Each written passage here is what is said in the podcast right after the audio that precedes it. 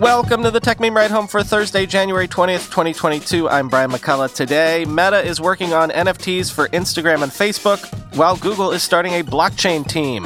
Instagram subscriptions launches, Google Play Games launches on Windows, Amazon launches its first physical fashion store, and why by this summer you will only be able to pay the IRS your taxes online by doxing yourself. Here's what you missed today in the world of tech. Sources are telling the Financial Times that Meta is working on plans to let users create and sell NFTs on Facebook and Instagram, also show NFTs on user profiles, and also maybe an NFT marketplace. Because, of course, they're doing all this, by which I mean, yeah, with all the hype around this stuff, the big platforms aren't gonna dabble in it? Of course they are.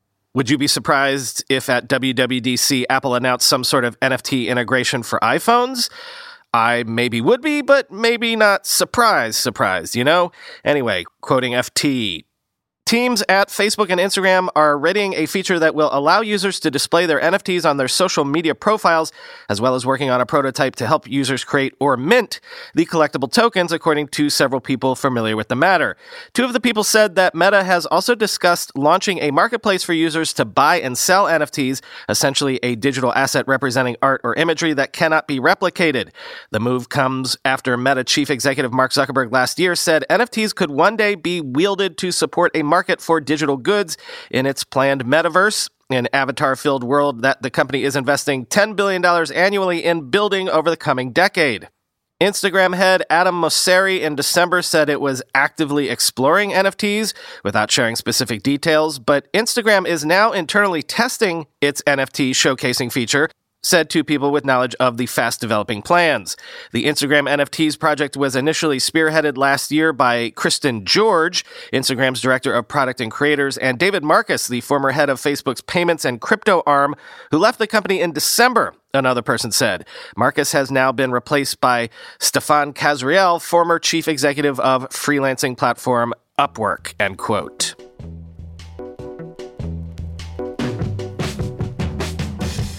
Meanwhile, Bloomberg has seen an internal email suggesting that Google is creating a unit under its labs division for blockchain and other distributed tech because, again, of course they are.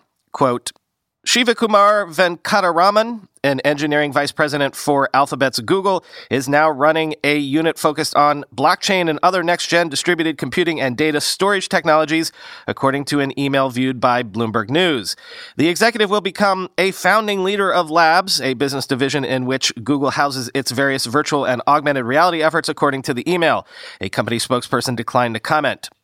To date, Google has offered some cloud services to companies working on blockchain technology, but otherwise, Google, a company famous for its experimentation, hasn't launched public projects in the area where some rivals, such as Meta Platforms and Twitter, have devoted considerable resources.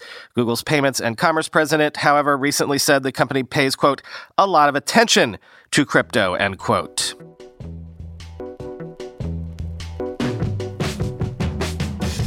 But before the hotness for NFTs and Web3 was the hotness for creator economies. To that end, Instagram subscriptions has officially launched as an alpha, initially letting just 10 US creators offer their followers paid access to exclusive Instagram live videos and stories, quoting TechCrunch. Through the subscriptions product, creators can choose their own price point for access to their exclusive content. There are eight price points to choose from starting at 99 cents per month to as much as $99.99 per month, depending on how much a creator believes their content is worth.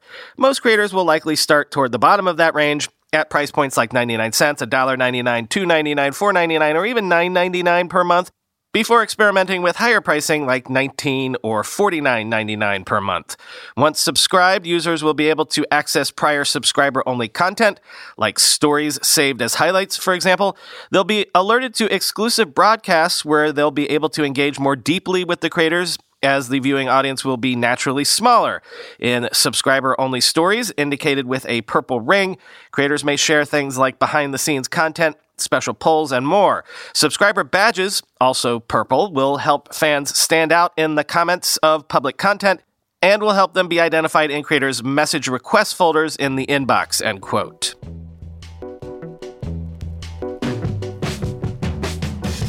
We're sort of ping ponging back and forth here, so back to Google, which has launched a limited beta of Google Play Games, which brings Android games to Windows 10 and Windows 11. Quoting Android Police, Last year, Google told us at the Game Awards that it planned to bring Android games to Windows PCs under the Google Play Games banner, basically launching an Android App Store for Windows limited to games. True to its prior promises, Google has more to share with us now that it's 2022. Starting today, interested parties can sign up for a limited beta of the new Google Play games for PC, but only if you're in Hong Kong, South Korea, or Taiwan. A full list of launch titles for the beta wasn't provided, but games beta testers will be able to enjoy include Mobile Legends Bang Bang, Summoner's War, State of Survival The Joker collaboration, and Three Kingdoms Tactics. Google tells us the games will be playable on Windows during the beta courtesy of a standalone application built by Google with support for mouse and keyboard input and cross platform achievement and save sync. Though it's not clear how much of that will be functional at the beta's launch or if all titles will be compatible with all features. Minimum requirements start with Windows 10 Plus v2004 and at least an 8 core CPU with hardware virtualization support.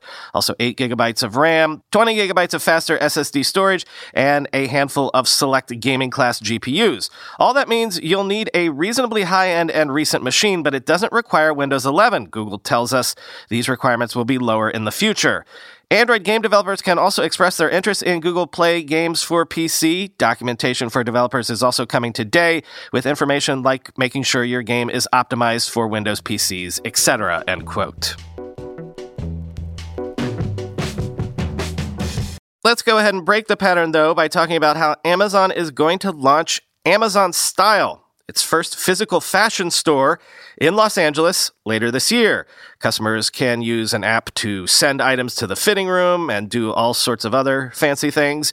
Quoting GeekWire, the first location will open later this year in the Glendale area of Los Angeles at the Americana at Brand, a shopping, dining, and entertainment complex. Amazon last year surpassed Walmart as the number one apparel retailer in the U.S., according to Wells Fargo Research, which estimated $45 billion in revenue for Amazon's apparel and footwear revenue in 2021.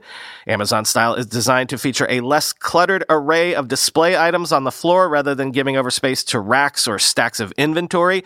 Shoppers looking for women's and men's apparel, shoes, and accessories can use the Amazon Shopping mobile app or scan QR codes to see sizes, colors, overall customer ratings, and additional product details. Shoppers can then tap a button in the app to have an item sent to a fitting room or directly to the pickup counter if they don't need to try it on. Once inside that reimagined fitting room, another larger screen allows shoppers to, quote, continue to shop a seemingly endless closet of great styles without leaving. Shoppers can rate items, request different styles and sizes, and get new selections delivered from a heavily stocked back of house. Amazon says the quick delivery to fitting rooms by human employees is facilitated by the same technologies and processes employed at its fulfillment centers. Personalization is key. Machine learning algorithms produce real time recommendations for customers as they shop and scan items. Customers can also get a more tailored and refined experience by sharing style preferences, fit, and more. End quote.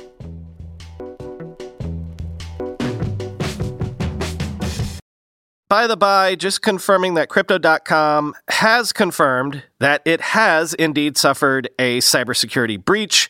They say the plan is to reimburse the around 400 or so affected customer accounts, and they plan on sharing more about the breach in the coming days. Quoting Bloomberg, an exact value of cryptocurrencies affected is still unknown, although estimates are in the millions. Chief Executive Officer Chris Marszalek said Crypto.com plans to release more information in a blog post in the coming days. System hacks have been a persistent problem since the earliest days of cryptocurrencies, with rogue programmers probing the software code of protocols for vulnerabilities. The firm, which moved its headquarters from Hong Kong to Singapore last year, is currently awaiting license approval from the Monetary Authority of Singapore, or MAS. The MAS is aware of the cybersecurity breach at Crypto.com and is following up with the applicant, a spokesperson for the central bank said Thursday in an emailed statement without providing further detail. End quote.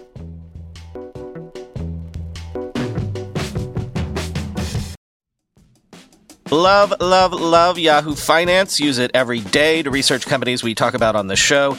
Heck, I used it constantly when I was writing the book to look at the historical performance of dot .com companies.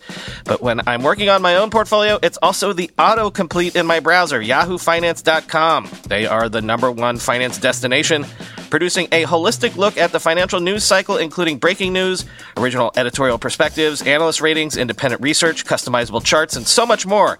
And when you use it for your personal investing tool, like I do, you can securely link your brokerage accounts to it for a unified view of your wealth, including 401k and other investments. A comprehensive perspective is what sets apart great investors, and it's how Yahoo Finance ensures you have the insight to look at your wealth in its entirety. When it comes to your financial future, you think you've done it all, you've saved, you've researched, you've invested all that you can. Now, you need to take those investments to the next level by using what every financial great uses Yahoo Finance. Think of it as an observability dashboard, but for your finances. With a community of over 90 million users each month, their real strength is helping you on your way to financial success. For comprehensive financial news and analysis, visit the brand behind every great investor, yahoofinance.com. The number one financial destination, yahoofinance.com. That's yahoofinance.com. Whether you're selling a little or a lot, Shopify helps you do your thing, however you ka-ching. As you know, I still run the first company I ever founded 25 years ago entirely on Shopify these days. Shopify is the global commerce platform that helps you sell at every stage of your business from the launch your online shop stage to the first real life store stage, all the way to the did we just hit a million orders stage. Shopify is there to help you grow the whole way, whether you're selling scented soap or offering outdoor outfits.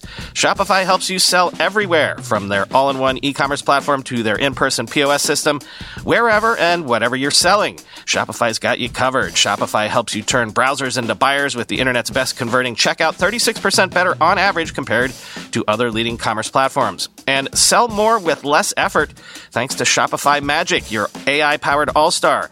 What I love about Shopify is that you can take any business to the next level, even 25 year old ones, but especially 25 day old ones. Sign up for a $1 per month trial period at shopify.com slash ride, all lowercase. Go to shopify.com slash ride now to grow your business no matter what stage you're in. Shopify.com slash ride. And let me squeeze in one more crypto thing here, real quick. Say hello to POAP, P O A P, or Proof of Attendance Protocol, which issues NFTs as mementos to attendees of real world events. POAP is, I guess, also the name of the startup behind this idea. Quoting TechCrunch, Poap is organized around badges as the visual signifier of their protocol. In the real world, a user could scan a QR code to receive an NFT memento that could unlock admission to an online community and earn them future drops. Plenty of this functionality exists elsewhere across Ethereum projects, made possible by some of the underlying features of the blockchain, which allows developers to create snapshots of active wallets, which have been linked to the project at a given time. The POAP ecosystem also includes a number of other tools, including Ethereum backed polling, raffle contest mechanics, and private chat verification tech. The startup announced this week that they've raised a $10 million seed round led by Archetype and Sapphire Sport, with additional participation in the funding from Sound Ventures, the Chernin Group, and Advancit Capital. A host of crypto native funds also invested, including Collab Currency, 1KX, Libertas Capital, Redbeard Ventures, Sixth Man Ventures, Delphi Digital, and A Capital. POAP met some challenges in 2021 as NFT community growth accelerated and the number of people looking to tap into their platform created an overwhelming influx of spam that brought the platform to a crawl. In a blog post, the company says it plans to use its new funding to invest in its application and platform layers, end quote.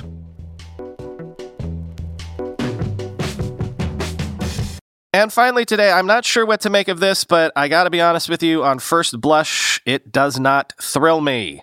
Apparently, this summer, the IRS will require users to log in via ID.me, which uses facial recognition in its authentication process, just to file taxes, make payments to the IRS, and more. Quoting Gizmodo.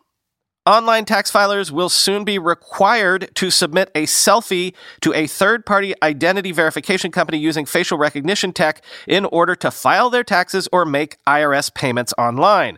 Starting this summer, users with an IRS.gov account will no longer be able to log in with a simple username and password. Instead, they will need to provide a government identification document, a selfie, and copies of their bills to Virginian based identity verification firm ID.me to confirm their identity. That change, first noticed by Krebs on Security, marks a major shift for the IRS, which previously allowed users to file their taxes without submitting personal biometric data.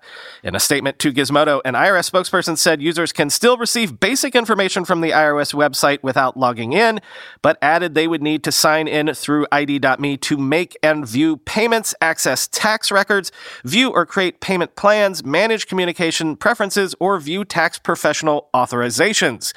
So here's how filing taxes will work for most people later this year. Users attempting to log into their accounts using ID.me will have to create an account with the company by uploading either a driver's license, passport, or passport card.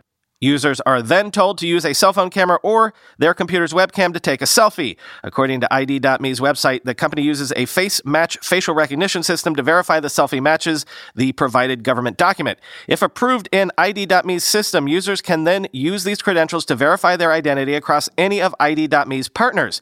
If ID.me's system fails to verify a selfie or flags other issues that could be considered fraud, the user may then join a recorded video call with an ID.me representative called a trusted referee. ID.me claims it has verified more than 2.8 million people through these referees and has begun implementing some in person identity verification options across the country.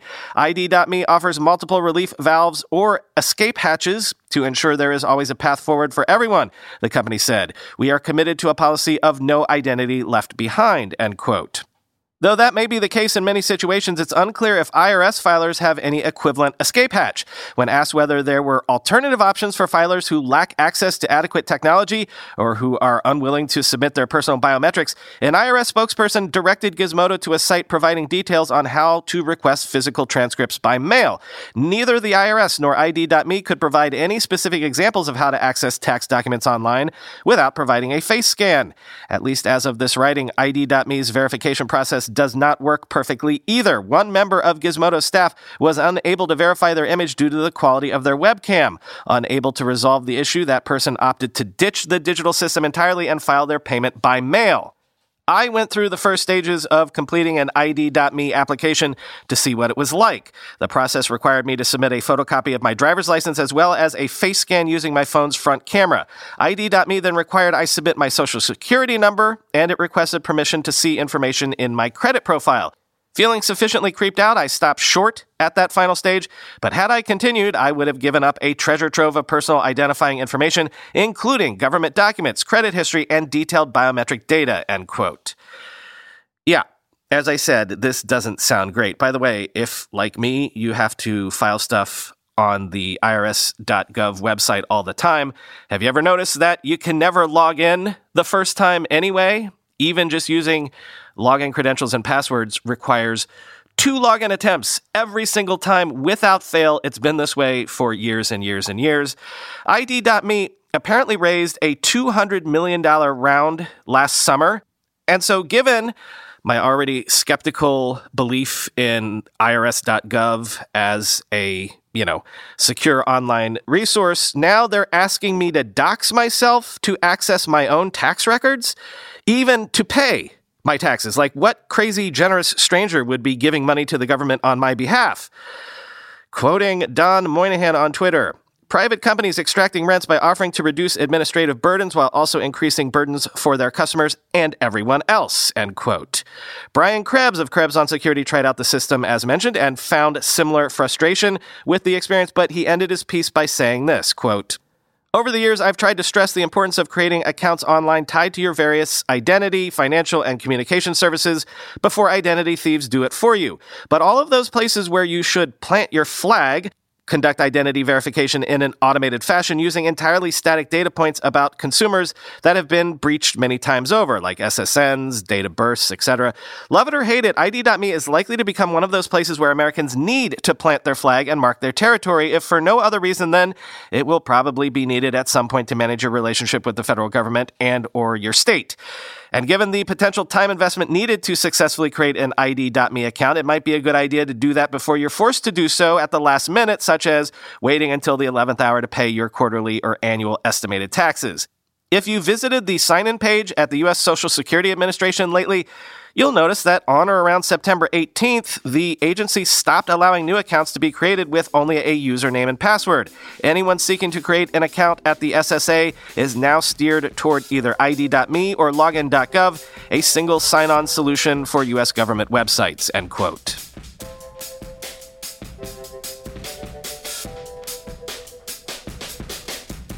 Tonight, Twitter Space very interesting guest will give us a deep dive background on the state of venture capital and the startup ecosystem generally as we begin 2022. Can't name them yet for various reasons, but this is a timely topic that we've been meaning to get to for a while now. We'll be at the usual time, 9 p.m. Eastern, 6 p.m. Pacific. Turn on your Twitter app, look for us, and join us in the space. Talk to you tomorrow.